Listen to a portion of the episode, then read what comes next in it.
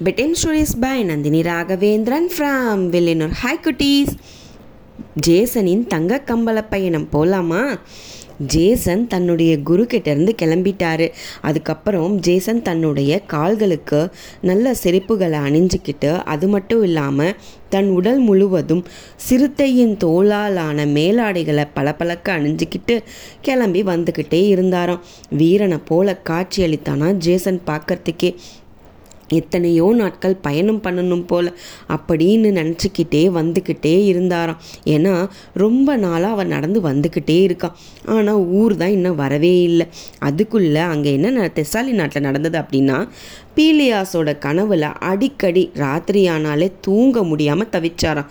காரணம் அவர் கண்ட பயங்கரமான கனவு.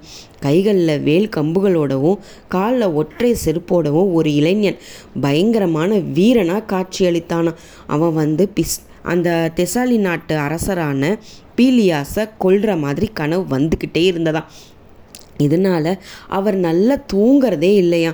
தெசாலி நாட்டுக்கு என்னடா இது? இந்த மாதிரி ஒரு ஆள் வர்றாரே யாராக இருக்கும் அப்படின்னு பீலியாஸ் நினச்சி நினச்சி மனசுக்குள்ளே பயந்துக்கிட்டே இருந்தாராம். தன்னை கொள்றதுக்கு வர்ற ஆளை நாம் சும்மா விடக்கூடாதுன்னு நினச்சாராம். ஆனால் அந்த கனவு ரொம்ப அவரை தொந்தரவு பண்ணிக்கிட்டே இருந்தது.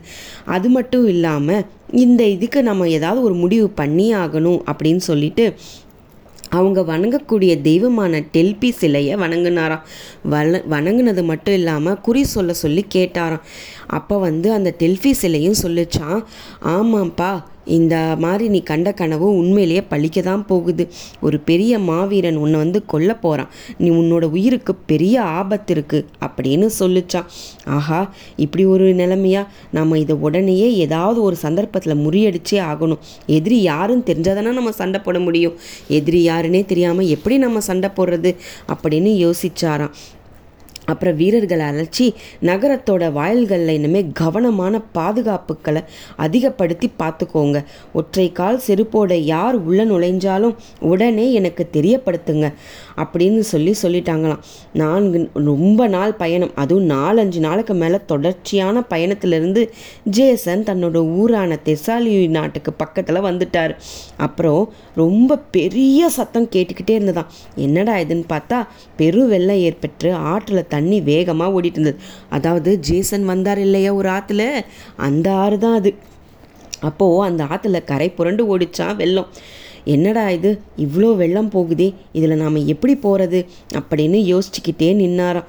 அப்போது ரொம்ப பொழிவாக அழகாக பார்க்குறதுக்கே ஆனால் வயதான தோற்றத்தோட ஒரு அம்மா அந்த பக்கம் நின்றுட்டு இருந்தாங்களாம். இவர் வந்து நிற்கவும் அந்த அம்மா இவங்களை பார்க்கவும் சரியாக இருந்ததா? என்னப்பா ஜேசன் தயங்கி தயங்கி நிற்கிற நீ பெரிய மாவீரனாச்சே. இங்கேருந்து எப்படி இது கடக்கிறதுன்னு இதுக்கெல்லாம் நீங்கள் தயங்கலாமா? அப்படின்னு கேட்டாங்களாம். தன்னோட பேரும் தன்னை பற்றி தெரிஞ்சுக்கிட்ட அந்த அம்மா யாரும் தெரியலையே அப்படின்னு ஆச்சரியத்தோடு பார்த்துட்டு இருந்தானா. சரி சரி அதெல்லாம் அப்புறம் பேசிக்கலாம். என்னையும் தூக்கிக்கிட்டு போய் அந்த கரையில் விட்டுடுறியா? அப்படின்னு சொல்லி அந்த கிழவி கேட்டாங்களாம். உடனே ஜேசன் என்ன பண்ணான் அடுத்த பகுதியில்.